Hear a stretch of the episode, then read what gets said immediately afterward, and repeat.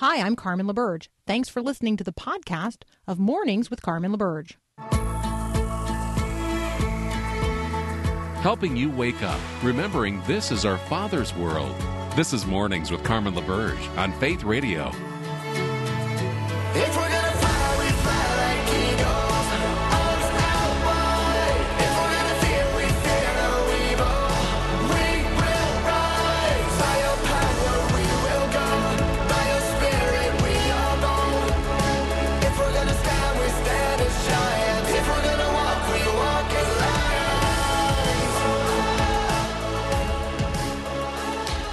We have become such an Insta culture. Instagram, Instapot, Insta everything. And so, uh, even if we were to just take a pause right now, my producer would only allow that pause to be so long. Well, then the uh, the um, silence sense kicks in, and we get this funny music bed. Yeah, See? we don't want that. Yeah. No, right? Like Exactly. we can only endure. We're just not very patient. So I want to talk for a moment about delayed gratification. delayed gratification, like waiting to enjoy the pleasures of sex when God grants the relationship of a marriage covenant, or delayed gratification, like waiting until Christmas morning to open your gifts instead of sneaking a peek inside mom and dad's closet. I, I don't know anybody uh, who's talking right now who might have done that as a child. Delayed gratification. Patience is uh, is learned, and it's something that is built upon the foundation of trust. Trust in God to give us His good and righteous gifts at exactly the right time, or trust in our parents uh, to give good gifts to their children. And so, one um, very real manifestation of sin, in fact, uh, in fact, I think probably part of the manifestation of sin in the Garden of Eden itself was taking the good things of God, but taking them at the wrong time. I mean, God intends to give us the fruit of the tree of life. Uh, read read the very end of the book of Revelation if you don't believe me. But He did not intend that we did it in you know the beginning uh, uh, chapters of Genesis. So if you've ever read C.S. Lewis's Chronicles of Narnia, you might recall a scene from The Voyage of the Dawn Treader, where Diggory is tempted by the White Witch to take a second apple from the tree that's at the center of the garden. Um, that is fruit that the witch says would heal Diggory's mother, whom he dearly loves. And after much anguished consideration, uh, Diggory actually does make the right and righteous choice. He does not defy Aslan's instructions. And I would say that in that moment, Diggory's character is both revealed and formed. So our character is both revealed and formed when we demonstrate patience. Trusting God to give us his good gifts at the right time, according to his good grace, ultimately reveals our character and more fully forms it. But those are hard lessons to learn, uh, and we learn them, you know, one by one over time. So let me just uh, pose this question: For what are you impatient today? Or for what are you waiting in patience? That might be the other way of framing the question. I'm reminded of a reflection offered by Henry Nouwen on the subject of waiting with patience. He said they're not the same thing. Patience is not passive because patience is waiting on the one who is in a position to change things. Uh, patience is uh, not passive because you are waiting on the one who is in a position to change things. And when that one is God, you can wait through great suffering because we know that God is good. Now, here I'll quote Nouwen directly. The word patience comes from the Latin verb. Oh, I'll see. I was going to quote him, but then I got to know how to say that Latin word. Uh, I, I can't say it. Patori? Patori. You know, I took Latin for three years. I can't remember how to pronounce that. All right. It means to suffer. Now and again. Uh, again, now and. Um, waiting patiently is suffering through the present moment tasting it to the full, and letting the seeds that are sown in the ground on which we stand grow into strong plants. Waiting patiently always means paying attention to what is happening right before our eyes and seeing there the first rays of God's glorious coming.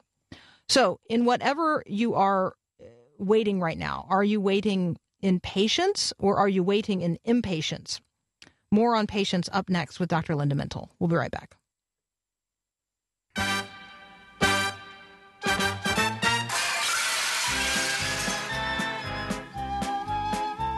There was a snail called Herbert who was so very slow. He caused This is my fight song. Take back my life song. Prove I'm alright song. My power's Joining me now, Dr. Linda Mintle. You know her from the Dr. Linda Mintle Show right here on the Faith Radio Network. You can also find her at drlindamintle.com. Linda, welcome back. Hey, it's good to talk to you again. So, since you and I spoke last, we have had your husband on the program. Yeah, yeah, that was really nice. We had a great talk time. About his documentary series, Inexplicable. So that was really fun. He enjoyed his time with you. And since then, my family and I have watched uh, two episodes of Inexplicable. And so we're excited about it. Good, good. Well, it was a really great. He's, Yeah. It's a great project to be involved in. There's there's uh, six in total. They're waiting to release number three until some of the COVID um, coverage is over. I think a little bit, so it might be a little delayed getting the next one out. But um, yeah, it's a really exciting series. I hear him talking to people all over the world. And now that I'm home in a home office, and he's talking to people in Australia and China and all over the place um, as they're they're putting the finishing touches on the rest of the documentary. So exciting to see how Christianity spread around the world and then what God is doing today. Very exciting. Very exciting. Um, so tell him we said hi when you uh, see him in just a moment. Um, let's talk about uh, let's talk about patience and impatience. You have a post at Dr. Linda Mintle, drlindamintle.com on the, the topic of eight spiritual truths to help us in the midst of impatience.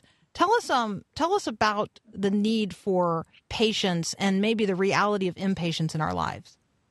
Well, we have no choice right now. I think that's the most telling thing is that we're all we've all been forced into this waiting time. Uh, you know, I, I talked at the beginning of the post. We have to wait for toilet paper. We have to wait for sanitizer, which I still have not been able to get. Um, we have to wait in lines. Uh, it's been very interesting watching how they open up stores early and then people are in lines waiting to get in again. So there are lines and drive-throughs. Sometimes you you drive by and you see like a line way out to the street, uh, waiting for some type of a drive, you know, drive-through a meal that people are doing. So we have had to wait whether we've liked it or not, and I think it's such an interesting interesting time because it's been forced on us because we have been, like you said, so impatient, Carmen. I mean, if we don't get our fast food meal in the line within a minute, we get really upset with the people that are working there. If I don't get my Starbucks fast enough on the mobile order, then I get upset because it's making me a minute late for getting in the car. We've been conditioned in this culture for instant, instant gratification, instant this, and really reinforced um, on instant because you think about the way the phone has changed our our lives. We immediately, when we hear that ding or ping or whatever we have on our phone for a text, we immediately are conditioned to look at it. Constant interruptions, not waiting for anything. We don't even wait to answer our phone a lot of times during a family meal. So I think this has been such a reversal of that. It is forcing everybody to really slow down. And I liked what you said about it not being a passive process, because that was one of the points I made. It really is, you really have to be diligent to wait and to um, have an expectancy that something good is going to happen. I liked what you said about, you know, Christmas because when when I was a kid, we had to go to my grandparents. First we had to go to church and we always opened our gifts on Christmas Eve. So it was a different tradition maybe than Christmas morning for some people. But we would have to go to church first. Then we had to go over to my grandparents. And my grandfather was a pastor, so he would get really into the Christmas story and talking to us and we had to diligently sit there, be patient, wait and then we had to drive home before we could even begin the, the gift opening. So we had a lot of waiting during that time, um, and it was probably good for us in terms of what it taught us later in life. You can only uh, give to your children what you have. And so I, I guess I'm curious to examine the question of whether or not adults who don't wait for anything can cultivate within their children such a character quality. Yeah, I think this is something to look at. One of the things that we are seeing among like teenagers and college students, especially in the college age, they are having a lot of trouble trouble tolerating distress. And a lot of that is because they have to wait for results. They have to wait for something to happen. And in the meantime, they don't know how to regulate their emotions and calm themselves down. And I think in some ways that's reflective of parents who have also gotten impatient or are worried about competition, who are saying, you know, I can do that for you, or I'll get that done, or let me call the school, or you need to address that. Pa- parents who, for their own issues, whatever their own issues are, um, and and have been helicoptering a lot of kids in in their parenting styles, they're not helping the matter of teaching their children how to wait. Because if you watch your parents and you see how they have to wait for things, my dad was really good at this. My dad had a philosophy financially that if we didn't have cash, now I know this is archaic, people will think, but if we didn't have cash, we're not buying it.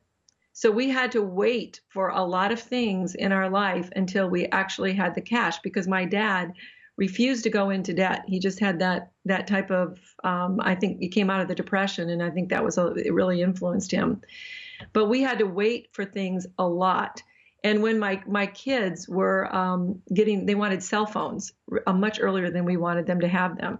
And we just kept telling them, you know, there's no need for this. We're not going to give them to you at this point. You're going to have to wait. Well, everybody around them had cell phones. And so my, my famous line to them always was, well, isn't that great? Because then if you really need us in an emergency, someone next to you has one. So we won't have to worry about that. that was part of our our, uh, our thinking about this. And uh, they had to wait, and they were. Um, it was hard. I mean, it was hard because they're constantly complaining, kind of whining, telling us why they need this, how their life is going to be ruined, you know, socially, and all this stuff. And we really had to put on that persistence of no, we have a goal. There's an expectancy of what we want. We don't want you so dependent on that right now, and we're going to wait for it. And I think that lesson, as small as it sounds, did really pay off because I did see them develop some of that um, perseverance of waiting later on in life. All right, to read the entire post, we want you to go to drlindamintle.com. There are eight spiritual truths to help impatience. When uh, when Linda and I return, we're going to pivot and we're going to talk about loneliness in social distancing. That's up next here on Mornings with Carmen.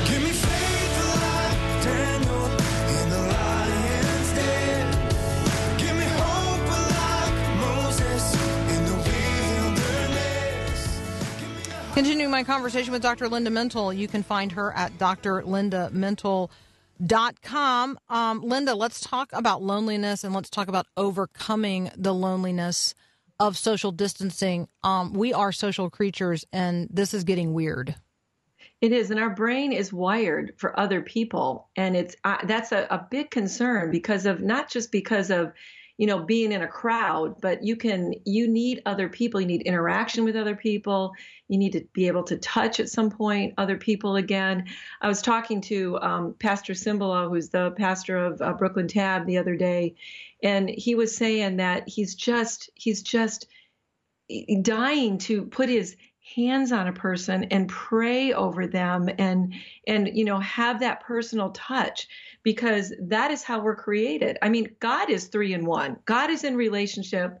You know jesus the holy spirit and god they're three in one. It's a hard concept to sometimes think about but he created us to be in relationship with him and then in relationship with others. And when we don't have that type of interaction uh, with other people. It's so interesting to me from a brain science point of view because our if we're experiencing the the lack of interaction, if we're feeling rejection or isolation, the same pathways in the brain get activated that are there for physical pain as well, which is why people talk about feeling so physically bad when they're in the middle of feeling alone and lonely. So this is something that is a big concern and hopefully we can we can get started to get things going again where we can talk to people but i think one of the ways that you begin and we've been making a very intentional effort to do this carmen during this time is we need to call and facetime and talk to people on a regular basis. We've been we've caught up with friends from all over the country and it's been delightful. It's not the same as being with them. It's not the same as interacting with them and sharing a meal or going into a Sunday school class or something like that. But at least with the technology, you can see people, you can talk to people. And I think that's one of the first things that people need to continue to do is to make sure that you're calling people, talking to people, using this time to reconnect uh, with people that maybe you needed to do that with for, in the past.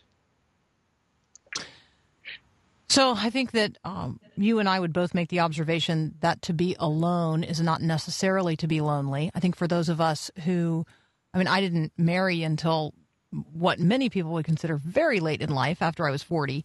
And um, I never would have described myself as lonely, even though I was alone. Um, but I was very satisfied in my relationship with the Lord. Um, I never had a sense that, uh, you know, that I was um, alone apart from him. I do think that part of the loneliness crisis that we're experiencing in the, in the country right now is that we have an inordinate number or percentage of people who don't have an active relationship with God. And so they don't even know how to commune with him. They don't know how to feel his enveloping presence. They don't know how to crawl up into the Father's lap um, and and enjoy the fellowship of of the Spirit. They just don't know how to do that.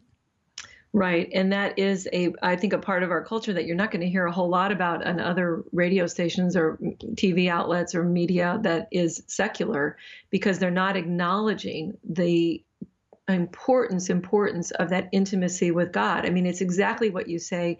My daughter is still single and she's like you described, you know, she's very fulfilled. She has a deep relationship with the Lord.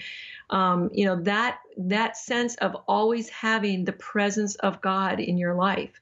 That's the beauty of Christianity. That's one of the things I don't understand why people wouldn't at least try it because you always have this presence of the internal God. And then you begin to read Psalms where he says, I am a help in times of trouble.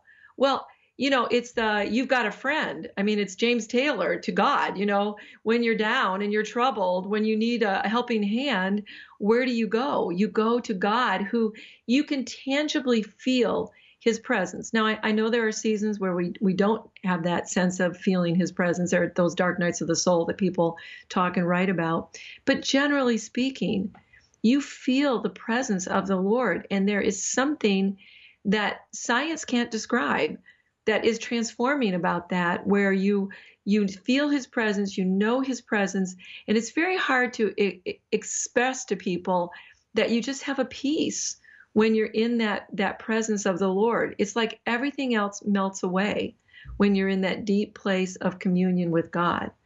So that is one of the things that we have to be able to do during this pandemic is to make sure that we are keeping ourselves spiritually spiritually strengthened.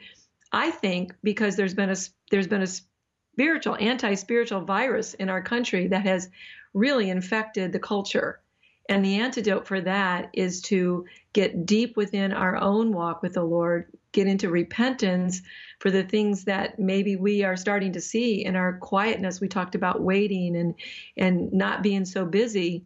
Maybe during our quietness, we can have a deep time with the Lord, start examining our heart and saying, God, where have I been crouching you, you know, getting you out of the way so I can do my thing? maybe it's time for us to reverse that and just start thinking about, Lord, what is it you're revealing to me that is my work here for your glorification? And how do I do that? How do I model that and be that person to the people around me?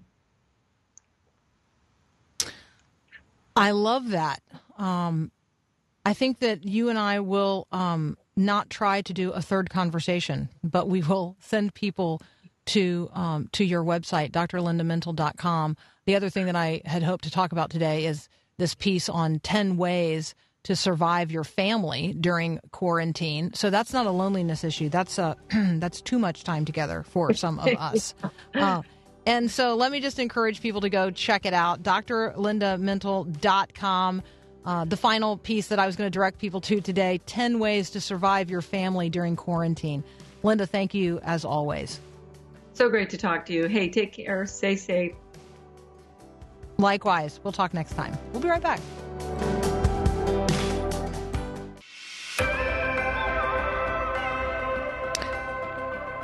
Okay, as a person who falls into that category that John was just describing there, um, let me say amen. Amen. Okay. Um, UK Prime Minister Boris Johnson is going to return to work today after battling COVID 19. Um, officials are saying that the UK is not ready to lift its lockdown measures and is going to work on increasing its coronavirus testing capacity. Other countries are already opening up. Switzerland is going to allow some businesses to open up. I'm a little jealous uh, because um, hairdressers are on that list, and I certainly need to go see the gal who takes care of my uh, gray. Let's see. In New Zealand, they have uh, opened up schools and they have eased restrictions on recreational activ- activities. Italy, which you will remember weathered one of the worst coronavirus outbreaks, is going to begin lifting lockdown measures next week. Um, we're going to talk about all kinds of things going on around the world. That's up next with David Aikman, editor of Godspeed Magazine. We'll be right back.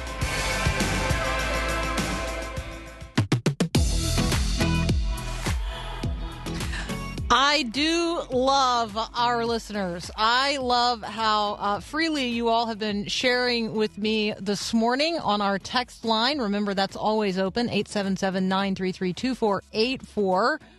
Um, during my conversation about delayed gratification, Jan weighed in. Hey, the French are really good at this. Maybe we could learn from them.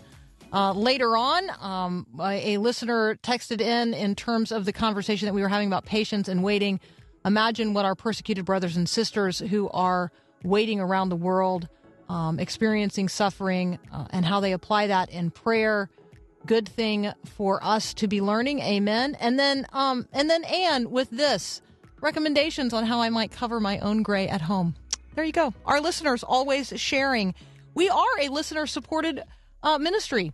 And we do something uh, in the spring and in the fall that we call share. It's an intentional time during which we invite you, the listeners, uh, to share the resources of your life and labor with this ministry in order that we might not only continue doing what we're doing every single day, but expand the ministry reach of this uh, now digital platform ministry as well.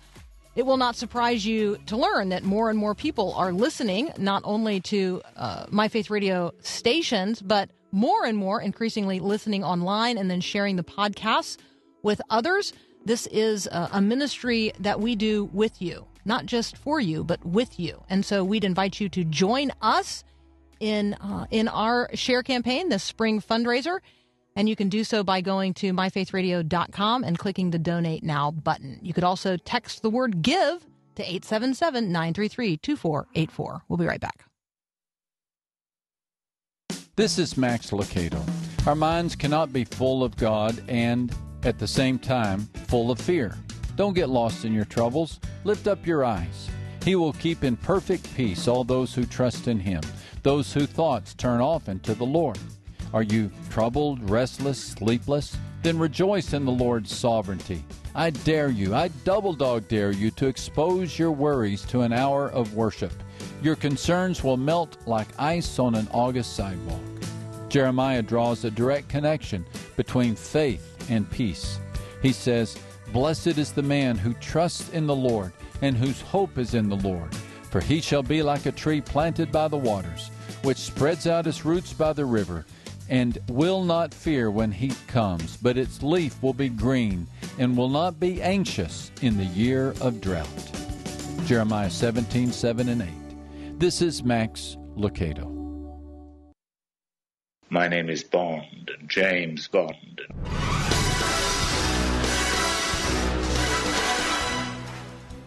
Joining me now, Dr. David Aikman, editor of Godspeed Magazine. Welcome back, sir. Thank you very much, Carmen. Nice to be on the show again. Oh, it's always lovely to talk with you. Let's uh, let's talk about something that maybe for a period of time we weren't sure was going to happen, but now has happened, and that is that Israel has formed a unity government. Yes, that's amazing. Um, it solves several problems. First of all, the split between uh, the blue-white party of uh, Benny Gantz and the conservative party, the Likud party of uh, Bibi Netanyahu, because the division in the election result really threatened to destabilize Israel for yet another year while they predicted another election. But this time we have Bibi is going to serve out a year and a quarter uh, prime ministership, and then it will be the turn of Benny Gantz. Benny Gantz. So I think that's a very good compromise. Yeah, so essentially they're each taking half of the three year uh, term. And I don't know, maybe we can assume at the end of that 18 months that Israel's longest serving uh, prime minister, Benjamin Netanyahu, might, um, might, I don't know, retire. I don't know. That might be that might be uh, considerable speculation at this point. But it is a um, it is a wonderful it, it's a wonderful um, example of uh, of how people are seeking to work together in the midst of of a crisis and seeking to do what's best for their people. That's absolutely true. And I'm wondering, Carmen, whether it would have happened if Israel hadn't been afflicted with the coronavirus uh, epidemic uh, as much as any other country in the region. I think it's put them all on a, a kind of humbled position and a very cooperative attitude. Let's um let's pivot our attention to Europe. Um, Europe's economy certainly hit hard, um, but it doesn't look like in Europe jobs have disappeared in the same way they have disappeared here in the United States. Yes, that's true. I think one of the reasons is that Europe has a socialized um, uh, health system, and so people are not so uh, threatened when they get sick because they can get free health care. But in the United States, if you don't have health insurance, you're very vulnerable to all kinds of things that happen. And also, the flexibility of the American economy allows for rapid expansion when things are going well, but it uh, allows for very serious contraction when things aren't, as it as is the case in this virus situation. So let's let's hope they can find the best way of compromising between as full employment as possible and as careful evaluation of the health risks. Anything else uh, on the European front that you want to uh, you want to talk about today? I know that there are um, some challenges in terms of reaching an agreement related to economic recovery in the EU. Maybe that does not surprise us. Um, anything you want to talk about as Boris Johnson returns to work today? Well, yes, Boris returned to, Downing Street sounding as ebullient as if he had just been selected for the pop club at Eton. I mean, he's raring to go back into into order, but he has a very serious challenge: how to calibrate the speed with which the economy can be reopened, with the risk of in of creating a second peak of the virus if there's a second peak in uh, infection, which could well happen. Everybody's talked about two peaks of this. So he's got to judge the differing pressures very carefully to make sure he does right. All right, David. How about we um, take a very brief break, and when we come back, let's talk about what is uh, what's going on in India, where the coronavirus is being blamed on Muslims, um, and then would love to to talk with you about um, food security around the globe and the threat of widespread starvation if we uh, if, if this pandemic season lasts much longer. Those conversations up next with David Aikman. You're listening to Mornings with Carmen.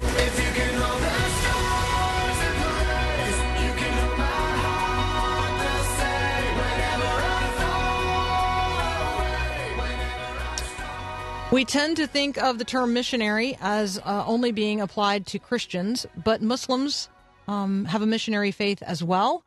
Muslims uh, are conversion interested, and in India, that is not only illegal but very much unwelcome. David uh, Aikman is here. Let us turn our attention, David, to the plight of Muslims in India. They are a religious minority there. They're the second, uh, actually, the largest religious minority in the nation of of India, which is Hindu and has a very nat- nationalistic Hindu government right now. Um, what what's going on in terms of Muslim missionaries and uh, and the coronavirus? even starting under the British and before the British. Um, but there's been a tremendous amount of violence. And on the whole, Paul, are you having a hard time hearing David? So, um, so here's what I'm uh, here's what I'm reading. I'm particularly just reading this today from uh, from NPR. Um, Muslims are being uh, those who have a missionary faith in particular are being accused of intentionally seeking to spread the coronavirus among the Hindu population. And obviously, that's you know not what they're doing. They are trying in uh, in understanding of their faith to share what they believe with others. Um, but that is not how it is being received. And so, when we talk about religious liberty and we talk about the concern for religious freedom around the globe, as Christians, we have to be just as interested in the religious freedom of others to be evangelistic about their faith as we uh, want to be free to be evangelistic about our own faith. And so, even though I obviously wholeheartedly disagree um, with with the Islamic understanding of things, I do recognize that they have a right to share their worldview uh, and their understanding of God with others.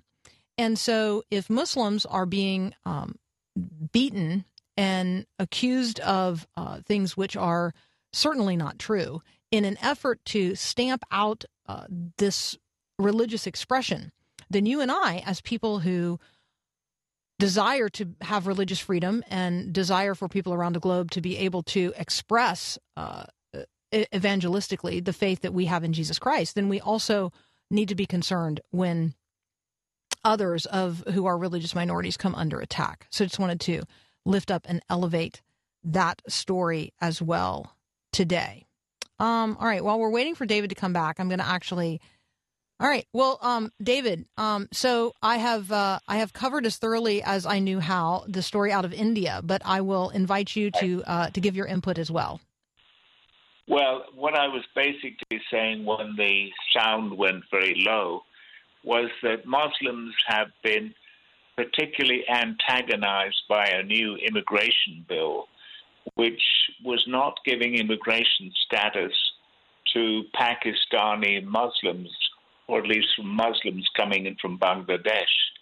And added to which, they were then, Muslims as a whole, were blamed for bringing in coronavirus uh, because of some not very hygienic practices that some of them had in entering Muslim temples. So this is a, a very unpleasant uh, situation of prejudice when the Hindu majority population is beginning to blame Muslims for the virus when they didn't actually have responsibility for starting it at all.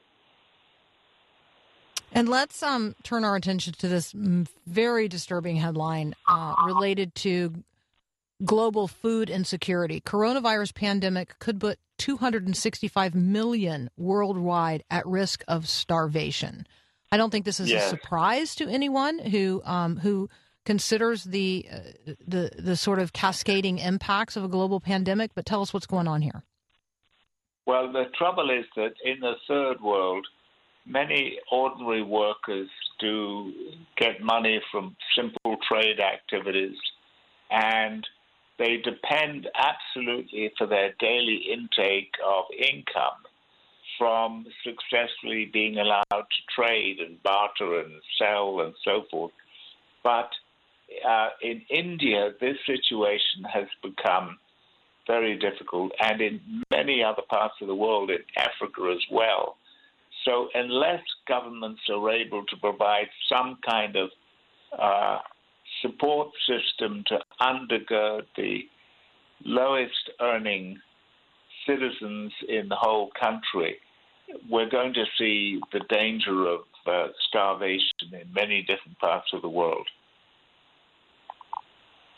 And we are um, still waiting on some updated news related to a second massive locust swarm uh, across the northern portion of the continent of Africa, and just how many hundreds of millions of people will um, be added to this this sort of risk of starvation um, Right. number.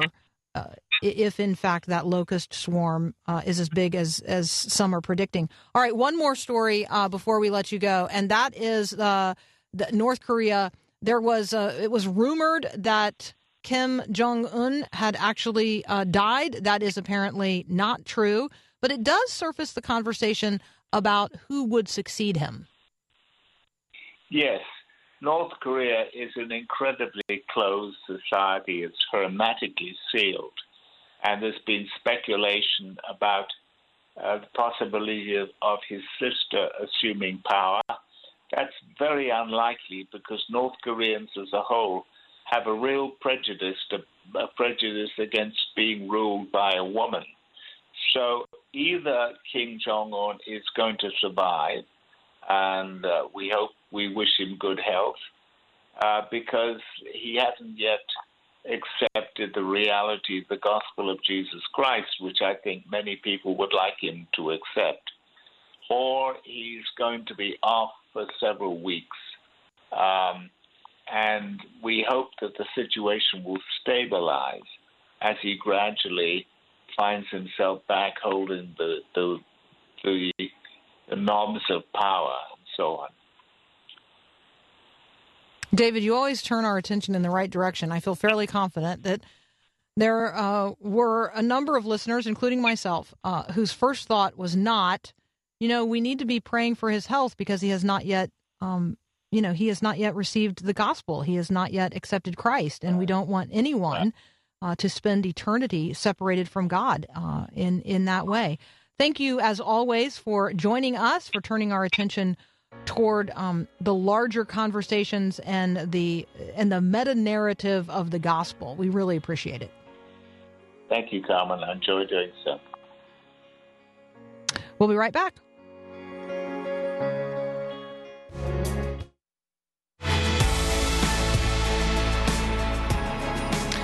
So I had an interesting experience at the uh, very end of last week, um, uh, and uh, I was doing um, food pickup at the distribution, which is taking place at our uh, at our local school, and my family is is not in need of that government food assistance, but we have a family who is in need and is not able to go and procure those items for themselves, and so I am going and picking that up.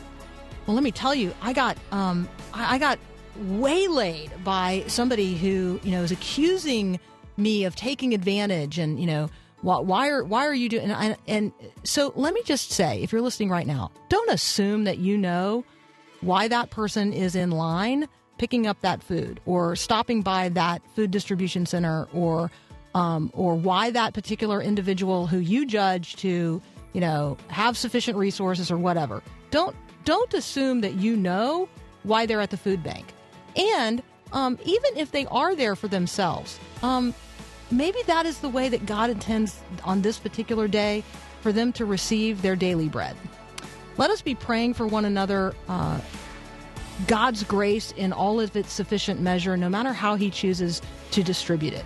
And so, as you pray today, give us this day our daily bread. Let us be praying that for others as well. Don't don't have a hard heart. Don't have a stiff neck. Don't be begrudging people the goodness of neighborly uh, affection. Um, if you're bothered by the fact that somebody is in line getting food assistance, um, that's probably a heart check for you, right there. Just pause and do a little heart check uh, because that may be the way that God intends to supply for the needs of that individual, or through that individual for the needs of others. Let's be um, let's be people motivated today by goodness and grace. Have a great day, and God bless.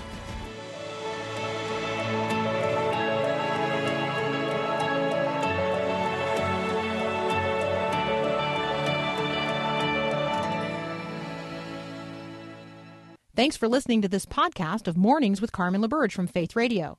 If you haven't, you can subscribe to automatically receive the podcast through iTunes or the Google Play Music app. That way, you never miss an episode. It's also available anytime at myfaithradio.com.